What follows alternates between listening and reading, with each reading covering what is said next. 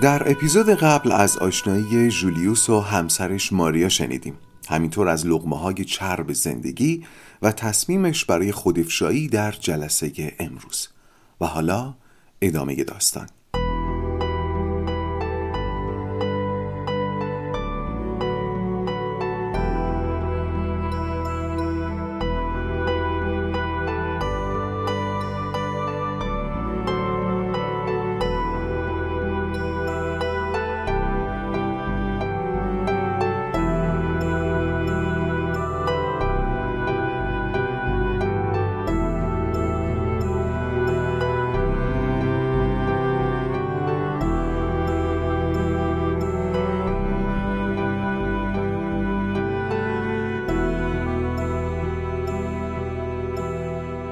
که به سمت اتاق گروه درمانی می‌رفت همش لحظه گفتن حقیقت رو تصور می‌کرد. چجوری گفتنش؟ عکس العمل بچه ها واکنش خودش. اول فکر کرد در رو که باز کردم بی مقدمه میگم بچه ها من ملانوما دارم. ولی بعد یادش افتاد احتمالا تونی همون نجار خشن نمی‌دونه ملانوما چیه و تا بقیه بخوان براش توضیح بدن لحظه نفله شده. جولیوس دوست داشت لحظه خودفشاییش دراماتیک رقم بخوره. اصلا داشت جلسه رو تو ذهنش کارگردانی می‌کرد. دیالوگا رو ریاکشن رو حتی زاویه دوربینا رو. خلاصه به اینجا رسید. روز داخلی. اتاق گروه درمانی. اعضا روی سندلی هایی که گرد چیده شده منتظر من نشستن.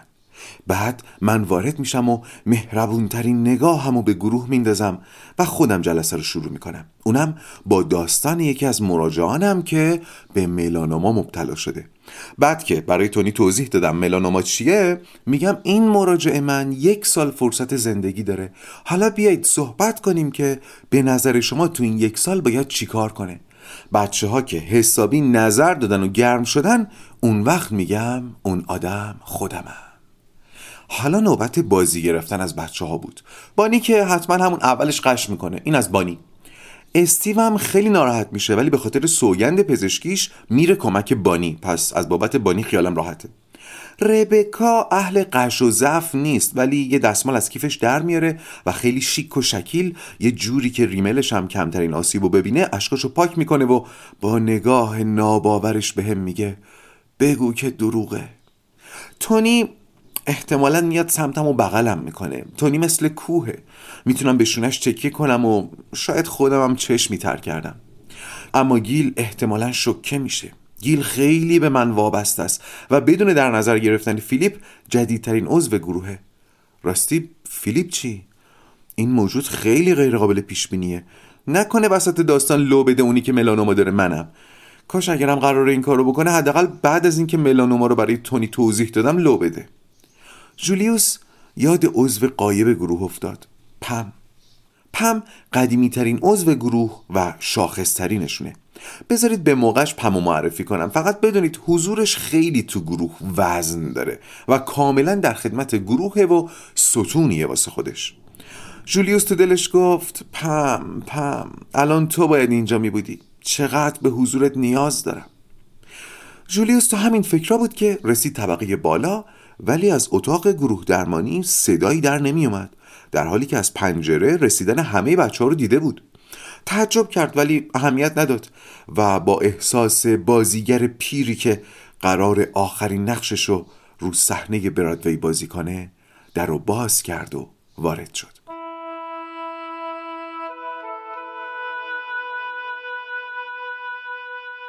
جولیوس که وارد اتاق گروه درمانی شد صحنه عجیبی دید. همه بچه ها یه سری برگه دستشون بود و داشتن میخوندن ولی تا جولیوس اومد همگی برگه ها رو قایم کردن.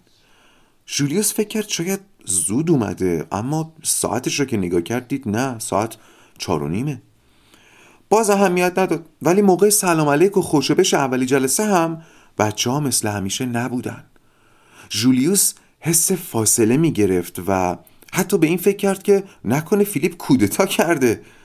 اینقدر شروع جلسه متفاوت بود که تمام سناریوی لحظه خودفشایی از ذهن جولیوس پرید و تصمیم گرفت مستقیم بره سر اصل مطلب و اینجوری شروع کرد.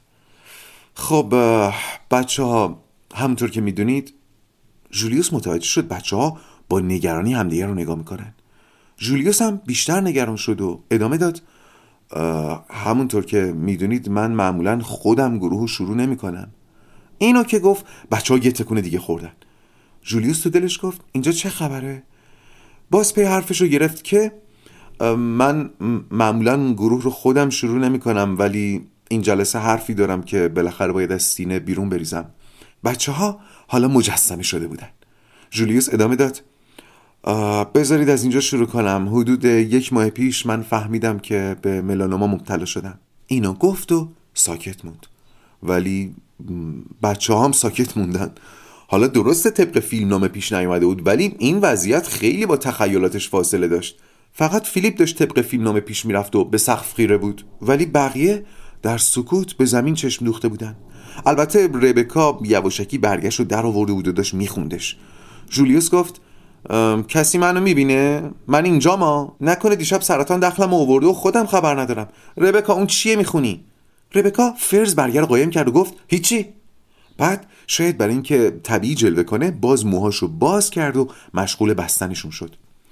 جولیوس با خودش گفت بذار حداقل ملانوما رو واسه تونی توضیح بدم. ولی تونی خودش زودتر به حرف اومد و گفت جولیوس راستش ما می‌دونیم چی می‌خوای بگی. جولیوس که اینو شنید وارفت از صبح علت طولو داشت به این لحظه فکر می‌کرد و حق خودش می‌دونست که این لحظه اگرم تاریخی نمیشه لاقل احساسی بشه. می‌تونید درکش کنید؟ منو یاد اون مادری میندازه که تو فصل مرگ می‌خواست خبر سرطانش رو به پسراش بده یادتونه؟ یه حس دوگانه داشت. هم دوست داشت بچه های قوی و بالغی تربیت کرده باشه هم از اینکه بچه هاش گریبان چاک ندن حس تنهایی می‌کرد. جولیوس گفت من که نمی‌فهمم اینجا چه خبره. البته بلا فاصله حد زد. هر چی هست فقط می‌تونه زیر سر فیلیپ باشه. سرش سمت فیلیپ برگردوند که هنوز در کار کشف سقف بود. همین لحظه گیل گفت جولیوس فکر کنم تقصیر منه. هفته پیش بعد از جلسه من از بچه ها خواستم که دست جمعی به کافه بریم. واقعا احساس تنهایی می‌کردم. به اصرار من بچه ها اومدن و فیلیپ رو هم تقریبا با زور بردیم. جولیوس چشماش گشاد شد. فیلیپ رو با خودتون بردین؟ یا للعجب بعد مثل رهبر ارکستر دستش رو تکون داد که یعنی ادامه بده. گیل گفت خب فیلیپ تو کافه ماجرا رو برامون گفت. منظورم وضعیت سلامتته ملانومای بدخیم فیلیپ بدون تغییر حالت گفت ملانوما. گیل کاغذش رو نگاه کرد و گفت آها آره ملانوما. مرسی فیلیپ من واقعا مغزم پیچ خورده. فیلیپ به نشانه خواهش می‌کنم قابلی نداشت سرش رو کمی تکون داد و گفت میلوما یه نوع سرطان استخوانه. ملانوما سرطان پوسته. ملانین شنیدین؟ رنگدانه های پوست. ملانوم از همون میاد. جولیوس باز دستاشو تو هوا تکون داد که یعنی صحبت درباره ملانین رو متوقف کنین. مثلا من دارم میمیرم ها بعد برگه دست گیلو نشون داد و گفت و این برگه ها ربکا در حالی که یه دستش به موهاش بود و گل سرش هم به دندون برگه خودش رو دراز کرد سمت جولیوس و گفت فیلیپ زحمت کشیده توضیحات مفصلی درباره این ملانوما تهیه کرده و برامون پرینت گرفته. جولیوس می‌خواست پاشه فیلیپو بجوه ولی فضا جوری بود که انگار باید ممنونش هم می بود فیلیپ زحمت کشیده اطلاعات ملانوما رو برای بچه ها پرینت گرفته. جولیوس به خودش مسلط موند و گفت این لحظه رو به هزار و یک شکل تصور کرده بودم بجز اینجوری.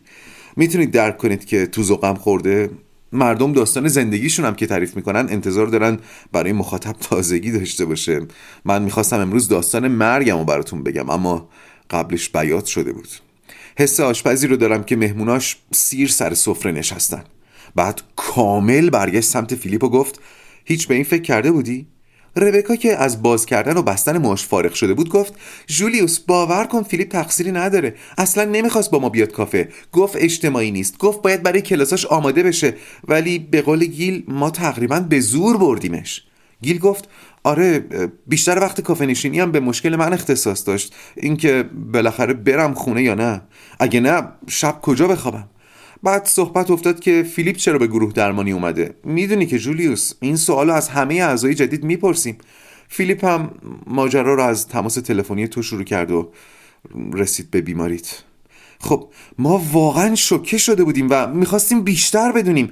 پس اصرار کردیم که هر چی می‌دونه بگه.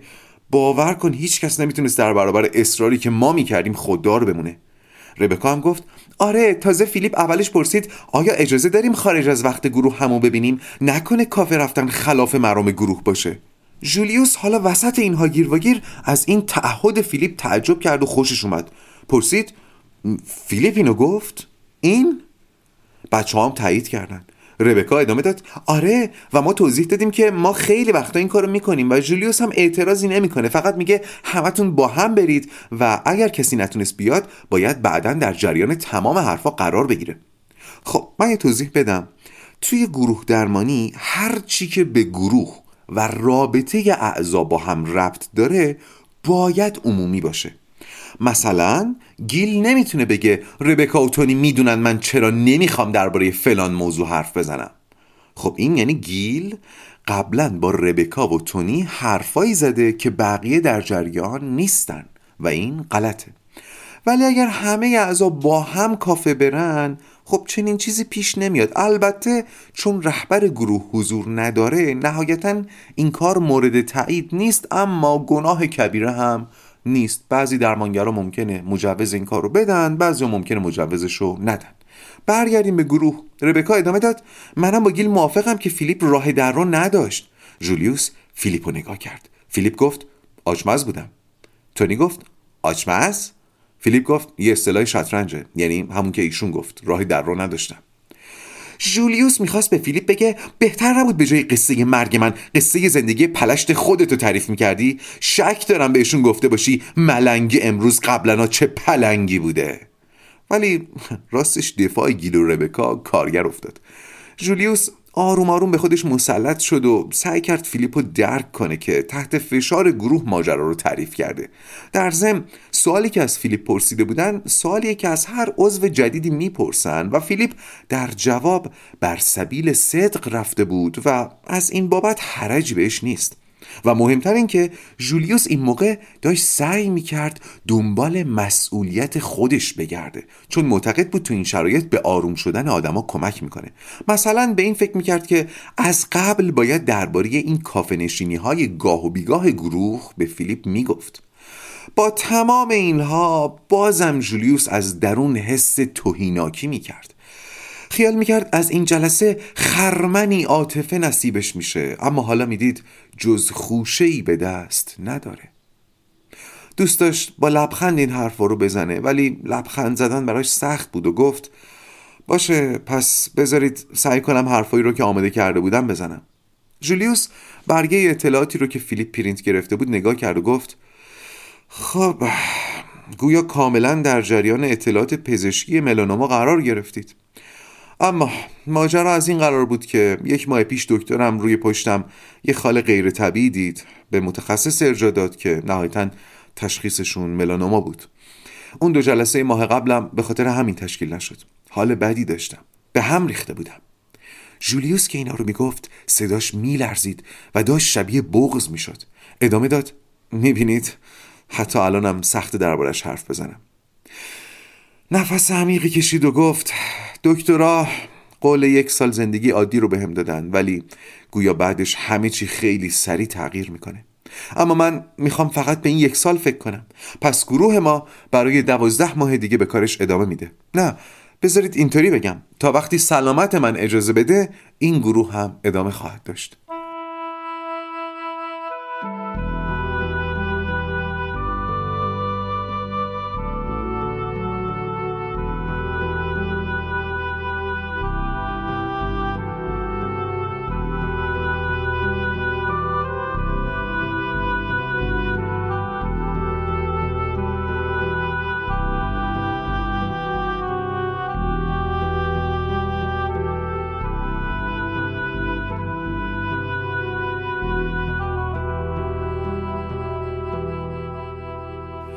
بانی با صورتی که از شدت بغز قرمز شده بود گفت جولیوس واقعا بیماریت مهلکه. اطلاعاتی که فیلیپ برامون آورده میگه میزان کشنده بودن ملانوم به میزان انتشارش بستگی داره.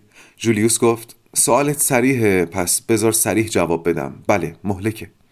ولی از اینکه سریح سوال پرسیدی ممنونم. به هم حس احترام داد.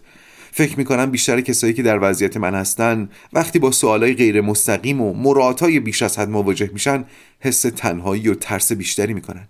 به نظرم بهتر واقعیت رو همونطور که هست بپذیریم. این بیماری واقعیت زندگی منه. هر چند دوستش نداشته باشم. ربکا گفت فیلیپ تو یه چیزی درباره دلبستگی ها تو زندگی به گیل گفتی. چی بود؟ یادم نیست تو گروه گفتی یا تو کافه. درباره تعریف خودمون و زندگیمون با دلبستگی ها.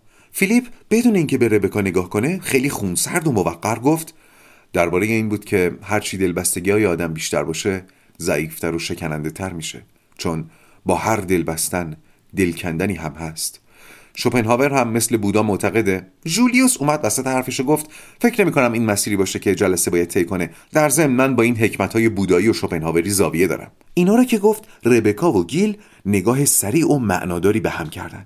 جولیوس ادامه داد دلبستگی های ما در زندگی گواه پرپیمون زیستن ماست. یه زندگی کامل پر از دلبستگیه. میشه درباره دلبستگی های اصیل و غیر اصیل یا چیستی دلبستگی ها بحث کرد. اما پرهیز از دلبستن از ترس دل کندن رهنمود قطعی برای نیمه کار زیستنه. بعد رو کرد به گروه و گفت فکر می‌کنم اگه به واکنش های شما برگردیم برامون مفیدتره. خبر بیماری من احتمالا احساسات عمیقی در شما برانگیخته. بیایید مثل همیشه اولویت رو به حسامون بدیم.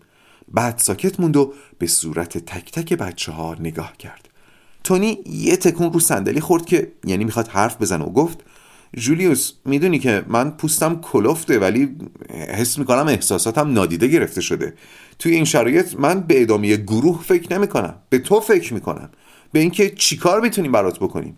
تو برای من خیلی مهمی. مهمتر از خود گروه. تو کمکم کردی با سختترین شرایط زندگی کنار بیام. حالا وقتش از خودت بگی و ما بهت رو کنیم. مگه همیشه نمیگی خودت هم عضوی از گروهی؟ بقیه هم حرفای تونی رو تایید کردن. جولیوس بالاخره لبخند زد و گفت سوالتو فهمیدم. اینکه الان چه حسی دارم و شما چه کار می‌تونید برای من بکنید؟ جوابشو میدم ولی قبلش بذار یه بازخورد حسی بهت بدم. اونم این که خیلی تحت تاثیر حرفات قرار گرفتم. تونی تو خیلی تغییر کردی. دو سال پیش اصلا نمی‌تونستی اینقدر سریح از احساساتت حرف بزنی. ولی الان حتی به احساسات دیگران هم دسترسی داری و در بیان حس سخاوتمند شدی. اما سوالت درباره حسم خب راستش روزای اول واقعا از پا افتاده بودم. کشندگی خبر بیماری دست کمی از خود بیماری نداشت. یه سره با دوستام و شبکه های حمایتی همکارام حرف می زدم ولی الان بهترم. آروم شدم. عادت کردم. انگار عادت کردن آدم مرز نداره. حتی به بیماری مهلک هم عادت می‌کنیم. جولیوس ساکت شد و بچه ها رو نگاه کرد. همگی به زمین چشم دوخته بودن. البته به جز فیلیپ. جولیوس ادامه داد. دلم می‌خواد راحت باش برخورد کنم. درباره همه چیزش حرف بزنم. ولی الان فکر می‌کنم اونقدری که نیاز داشتم حرف زدم. و لازم نیست همه وقت جلسه رو به من بدید. واقعا دوست دارم گروه مثل همیشه پیش ببریم. مگر اینکه شما سوالی داشته باشین. این موقع بانی به حرف اومد و گفت راستش جولیوس من برای این جلسه حرف داشتم. ولی به قول خودت که همیشه میگی کنار مرگ همه چی بی اهمیت میشه الان کنار مسئله تو اصلا نمی‌دونم حرف من اهمیتی برای گفتن داره یا نه. گیلم سرش رو بالا آورد و گفت منم همینطور. احساس می‌کنم مشکل من با روز یا اینکه شب برگردم خونه یا نه پیش مسئله تو بچه بازیه. اینکه کشتی زندگی مشترکم غرق بشه یا نه واقعا دیگه اونقدر که فکر می‌کردم بغرنج نیست. چون گیل به حرفای فیلیپ اشاره کرده بود گوشای فیلیپ جنبید و به حرف اومد که هم. پس می‌بینیم که مسائل فی نفسه مهم نیستن. ماییم که بزرگشون می‌کنیم. ولی وقتی یه مسئله بزرگتر کنارشون قرار می‌گیره می‌فهمیم که از اولم مهم نبودن و چه مسئله بزرگتر از مرگ. ولی از قدیم حکما توصیه کردند برای اینکه بفهمید مشکلات چقدر بیاهمیتن لازم نیست منتظر بلای بزرگتری بمونید. میشه از دور بهشون نگاه کرد. اصطلاحا از زاویه چشم صحابی. این ابزار با ارزشی در کار روان درمانیه بعد باز در رویدادی نادر برگشت و به چشمای جولیوس نگاه کرد و گفت حتی برای مشکل تو. جولیوس یه جورایی سرد و بیتفاوت گفت ممنونم فیلیپ متوجه هستم که می‌خوای چیزی به من پیشکش کنی. با دیدگاه چشم صحابی هم آشنام ولی فکر نمی کنم الان بخوام زندگیمو اینطور ببینم. بهت میگم چرا. امروز همش به این فکر می‌کردم که وقتی جوان بودم همیشه لحظه های اکنون رو پیش درآمد آینده بهتر و شیرینتر می‌دیدم. همیشه منتظر روزایی بودم که قرار بود برسن. بعد فهمیدم که الان جریان برعکس شده و دارم حسرت روزای گذشته رو می‌خورم. هر دوی اینا منو از زیستن به قول خودت لحظه مقدس اکنون باز میداره. من اکنونهای زیادی برام نمونده و می‌خوام درشون حضور داشته باشم. نمی‌خوام از دور نگاهشون کنم چون این کارم لحظه اکنون رو می‌کشه. این موقع گیل یه جورایی معذب به حرف اومد و گفت جولیوس من می‌خوام مشاهداتمو بگم. خب قبل از اینکه گیل حرفش رو بزنه من بگم که شق دیگری از بازخورد در گروه همین مشاهداته که با بیان حس فرق می‌کنه. بیان مشاهده بازگو کردن اون چیزیه که داری می‌بینی اون چیزی که به چشمت اومده. مثلا فرض کنید ربکا چند بار به چند تا از اعضای گروه بگه لطفا تو حرف من نپر. ممکنه از این رفتار ربکا حسی سراغ شما بیاد. مثلا حس اضطراب. اگر به ربکا بگید من از تکرار این حرف تو مضطرب میشم چون حس می‌کنم فضا متشنج میشه این بیان حسه. ولی اگر کسی بگه ربکا من احساس می‌کنم تو می‌خوای بر گروه مسلط بشی این دیگه قضاوته. هرچند اولش گفته احساس می‌کنم. احساس می‌کنم می‌خوای بر گروه مسلط بشی. ولی بازم این بیان حس نیست قضاوته. اما بیان مشاهده چطوره؟ ممکنه یه نفر بگه ربکا تو ظرف نیم ساعت گذشته پنج بار به بقیه تذکر دادی که تو حرف من نپرید. همین. این میشه بیان مشاهده که مثل بیان حس عالی نیست ولی بدم نیست. کمک می‌کنه به گروه. مثلا ممکنه گروه رو به این سمت هدایت کنه که ربکا چه حرف مهمی داره که نگران منعقد نشه. حالا برگردیم به گیل که می‌خواست بیان مشاهده کنه. گیل گفت مشاهده من میگه امکان نداره فیلیپ حرفی بزنه که تو قبولش کنی. خب نظرتون چیه؟ آیا این بیان مشاهده است؟ مشاهده من میگه امکان نداره فیلیپ حرفی بزنه که تو قبولش کنی. نه. جولیوس هم که بهتر از همه میارا رو می‌دونه گفت گیل من از بیان مشاهده استقبال می‌کنم ولی راستش الان بیشتر قضاوت کردی. گیل تلاش کرد منظورش رو به بیان مشاهده نزدیک کنه و گفت مشاهده من میگه به چیزایی که فیلیپ پیشکش می‌کنه احترام نمی‌ذاری. ربکا رشته کلامو از گیل گرفت و گفت گیل فکر کنم اینم باز قضاوته. حد زدن احساسات جولیوسه بذار من بگم. بعد رو به جولیوس گفت مشاهده من میگه تو و فیلیپ ندرتا با هم ارتباط چشمی برقرار می‌کنید و تو امروز چند بار صحبت های فیلیپ رو قطع کردی در حالی که تا حالا ندیده بودم با کسی این کارو بکنی. جولیوس کیف کرد و گفت آفرین به این میگن بیان مشاهده. تونی هم به حرف اومد و گفت جولیوس من نمی‌فهمم اینجا چه خبره. بین تو و فیلیپ چی وجود داشته؟ راسته که تو خیلی غیر منتظره بعد از 20 سال بهش زنگ زدی؟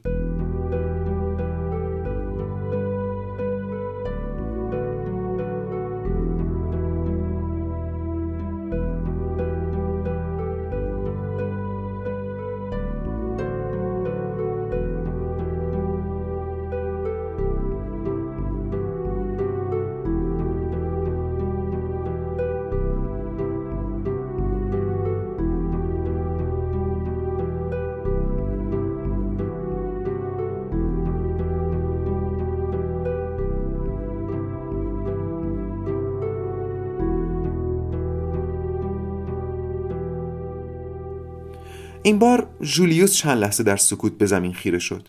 بعد گفت درک می‌کنم که گیت شده باشین. خودم هم گیت شدم. بذارید هرچی از ماجرای دعوت فیلیپ به گروه یادم میاد براتون بگم. خب یادمه وقتی تشخیص ملانوما قطعی شد چنان در ناامیدی فرو رفتم که تمام معنای زندگیم برام زیر سوال رفت. به این فکر می‌کردم که آیا تونستم در زندگی معنایی خلق کنم؟ معنای زندگی من چی می‌تونست باشه؟ خب من یه روان درمانگرم و برای سالها معنای زندگیم رو در کمک به هم نوعانم جستجو می‌کردم. ولی تو اون حال استیصال به همه چی شک کرده بودم. حتی به اینکه اصلا به کسی کمکی کرده باشم. می‌دونید نظرات بدبینانه وجود داره مبنی بر اینکه بعضی درمانهای بظاهر موفق در واقع موفق نبودند که حالا بحثش طولانیه. ولی در اون شرایط روحی صدایی همش تو سرم می‌گفت تمام درمانهای بظاهر موفق من از این جنس بوده این تردید منو کشوند به این سمت که با بعضی از بیماران قدیمی خودم تماس بگیرم و ازشون بپرسم آیا واقعا از درمانم تأثیر گرفتن؟ و فیلیپ اولین و تا این لحظه تنها مراجعیه که باش تماس گرفتم تونی پرسید خب چرا فیلیپ؟ جولیوس یه لحظه خواست بگه چون این بشر گوساله اومد گاو رفت ولی به خودش مسلط مونده گفت جواب کوتاه اینه که خودم هم نمی‌دونم. راستش انتخاب زیرکانه ای نبود. چون اگه می‌خواستم به حس رضایت برسم گزینه‌های خیلی بهتری وجود داشت. ولی خب فیلیپ یه پرونده خاص بود. چون طی سه سالی که پیش من میومد کوچکترین تغییر و بهبودی درش حاصل نشد. شاید انتظار داشتم فیلیپ گزارش بهبود با تأخیر بده. می‌دونید دیگه بعضی مراجعان با تأخیرهای گاه چند ساله اثر درمان رو بروز میدن. ولی وقتی فیلیپ رو ملاقات کردم منکر هر گونه تأثیری شد. راستش فیلیپ بزرگترین شکست من بوده. همه برگشتن و به بزرگترین شکست جولیوس نگاه کردن که داشت سقف و نگاه می‌کرد. جولیوس ادامه داد شاید قصدم خودآزاری بوده. شایدم فیلیپ رو انتخاب کردم که شانس دوباره به خودم بدم. ماجرای دعوتم از فیلیپ برای گروه درمانی هم از این قراره که وقتی با فیلیپ ملاقات کردم فهمیدم خودش هم به وادی درمان پا گذاشته و برای اینکه به کارش رسمیت بده باید 200 ساعت تحت نظر یه درمانگر موثق سرپرستی بشه. فیلیپ فکر کنم اینا رو بهشون گفتی نه؟ فیلیپ بدون اینکه نگاهش کنه گفت ضروریاتی رو که باید می‌دونستن بهشون گفتم. جولیوس گفت خیلی خوبه که اینقدر شفاف صحبت می‌کنی. اینو که گفت همه گروه همزمان برگشتن و با تعجب جولیوس رو نگاه کردن. می‌دونید چرا؟ چون جولیوس کنایه زده بود و کنایه در گروه درمانی حکم قتل عمد داره. جولیوس که خودش هم جا خورده بود گفت بابت کنایه عوض می‌خوام ولی فیلیپ با سربسته جواب دادنت من حس کنار گذاشته شدن می‌کنم. دیدید چه خوب به بیان حس رسید؟ بانی خودش رو وسط انداخت و گفت من وضع فعلی گروه رو اصلا دوست ندارم. فکر می‌کنم الان بهتره روی این متمرکز بشیم که گروه چیکار می‌تونه برای تو بکنه. من نه تک تک اعضا هم نه. گروه چیکار می‌تونه برات بکنه؟ جولیوس گفت سوال دلگرم کننده است ولی نمی‌دونم چه جوابی بدم. می‌دونی خیلی روزا بوده که با حال ناخوش یا اعصاب خط خطی گروه رو شروع کردم. مثل امروز. ولی همیشه وقتی چرخدنده های گروه به حرکت در اومده حال منم بهتر شده. بخشی از این گروه بودن همیشه به هم کمک کرده. پس شاید جواب سوالت این باشه که اگر می‌خواین به من کمک کنید بیایید چرخدنده های گروه رو به راه بندازیم. همون کاری که همیشه می‌کردیم.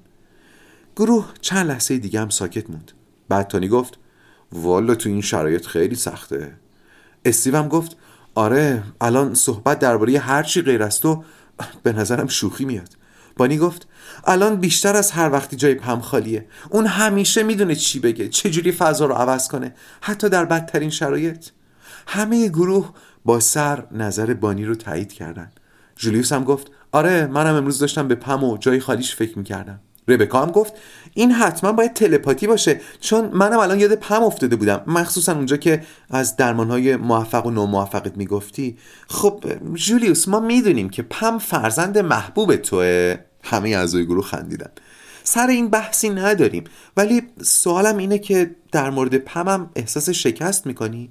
خب اون دو ماه مرخصی گرفته که نوع دیگه از درمان رو امتحان کنه. چون ما نتونستیم بهش کمک کنیم. داشتم فکر می‌کردم شاید این ماجرا هم روی اعتماد به نفس تاثیر گذاشته باشه. جولیوس با ابروش فیلیپو نشون داد و به گفت فکر کنم اول باید فیلیپو در جریان موضوع قرار بدیم. داخل پرانتز چون در گروه درباره هر موضوعی که صحبت میشه همه باید ازش مطلع باشن. ربکا برگشت سمت فیلیپ و انگار که بخواد نصف اول فیلم رو برای کسی که دیر رسیده تعریف کنه گفت خب ببین پم واقعا موثرترین عضو گروه ماست و با اینکه خودش همیشه بهترین کمک حال بقیه بوده ما نتونستیم تو حل مشکلش بهش کمک کنیم. مشکل پم اینه که توی دوتا رابطه آخرش بدجوری آسیب دیده و نمی‌تونه ازشون عبور کنه. این شد که تصمیم گرفت برای دو ماه به هنز بره و از شیوه های بودایی برای رسیدن به آرامش کمک بگیره. فیلیپ عکس نشون نداد. ربکا رو کرد به جولیوس و پرسید خب حست به تصمیم پم چیه؟ جولیوس گفت می‌دونی اگه مثلا 15 سال پیش بود ناراحت می شدم شاید حتی تلاش می‌کردم مانعش بشم. تلاش می‌کردم قانعش کنم راهی که داره میره در واقع جابجایی مسئولیته و اگر بخواد تغییر کنه همینجا هم می‌تونه. ولی الان نه. الان فکر می‌کنم می‌تونم آدم رو درک کنم که برای رسیدن به آرامش راه های مختلفی رو امتحان کنن. حتی به غلط. فیلیپ به حرف اومد و گفت این یکی شاید غلط هم نباشه. حتی شوپنهاور هم سازوکار مراقبه شرقی رو تایید می‌کنه. کاهش درد و رنج از طریق رهایی از دلبستگی ها شوپنهاور در واقع اولین فیلسوف غربی بود که به حکمت شرق اقبال نشون داد و به غرب معرفیش کرد. چون حرفای فیلیپ مخاطب خاصی نداشت کسی هم واکنشی نشون نداد ولی همه به نشانه قدردانی از فیلیپ سرشون رو تکون دادن و این باز جولیوس رو عصبی می‌کرد. دیگه هر بار که اسم شوپنهاور رو میشنید یه کهیر رو تنش میافتاد. استیو گفت بهتر نیست برگردیم به چند دقیقه قبل؟ اونجا که جولیوس گفت بهترین کار برای من اینه که گروه رو را بندازیم. بانی گفت آره فکر خوبیه. استیف چطور از تو شروع کنیم؟ دو هفته پیش موضوع تو و همسرت خیلی جدی شده بود. یادم زنت ایمیل زده بود و گفته بود به جدایی فکر می‌کنه. استیو گفت اوضاع فرقی نکرده و این جای امیدواری داره که بدتر نشده. فاصلمون رو حفظ می‌کنیم و ادامه میدیم. بانی رو کرد به گیل و گفت خب پس بهتر به تو برسیم. هفته پیش خیلی حالت بد بود. این هفته آیا تغییری پیش نیومده گیل گفت امروز نمی‌خوام زیاد حرف بزنم. هفته پیش خیلی وقت گروه گرفتم. فقط همینو بگم که اون هفته برخلاف تشویق و تایید شما باز برگشتم خونه و حالا از اینکه با این بی تصمیمی توجهات شما مخصوصا فیلیپ رو بیمحل کردم حس شرمندگی می‌کنم. ولی خودت چی بانی؟ تو هم چند دقیقه پیش گفتی حرفی داری ولی به خاطر مسئله جولیوس نمی‌خوای مطرحش کنی. بانی گفت نه چیز خاصی نبود. کوچکتر از اونه که نتونم پیش خودم نگهش دارم. جولیوس گفت قانون بویل رو فراموش نکن بانی. حتی یه ذره استراب می‌تونه اونقدر پخش بشه که کل وجودتو بگیره. هر چی که فکرتو مشغول کرده بگو. حتی اگر به نظرت بی اهمیته این دقیقا یعنی راه افتادن چرخدنده های گروه. بعد ساعتش رو نگاه کرد و گفت وقتمون داره تموم میشه. می‌خوای الان موضوع رو مطرح کنی تا هفته دیگه بهش بپردازیم؟ بانی فهمید که جولیوس داره بهش کمک می‌کنه. معمولا وقتی عضوی سختش حرفی رو توی گروه بزنه رهبر کاری می‌کنه که انتهای یک جلسه طرح موضوع کنه تا ترسش بریزه و جلسه بعد راحت واردش بشه. بانی گفت باشه.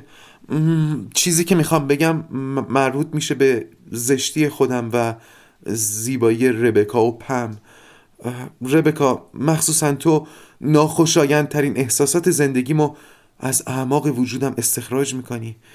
کنار تو همش یادم میاد که همیشه چقدر نخواستنی و نامرئی بودم. بعد رو کرد به جولیوس و گفت خب دیگه همینقدر بسته. جولیوس هم گفت باشه جلسه بعد مفصل به احساست می‌پردازیم.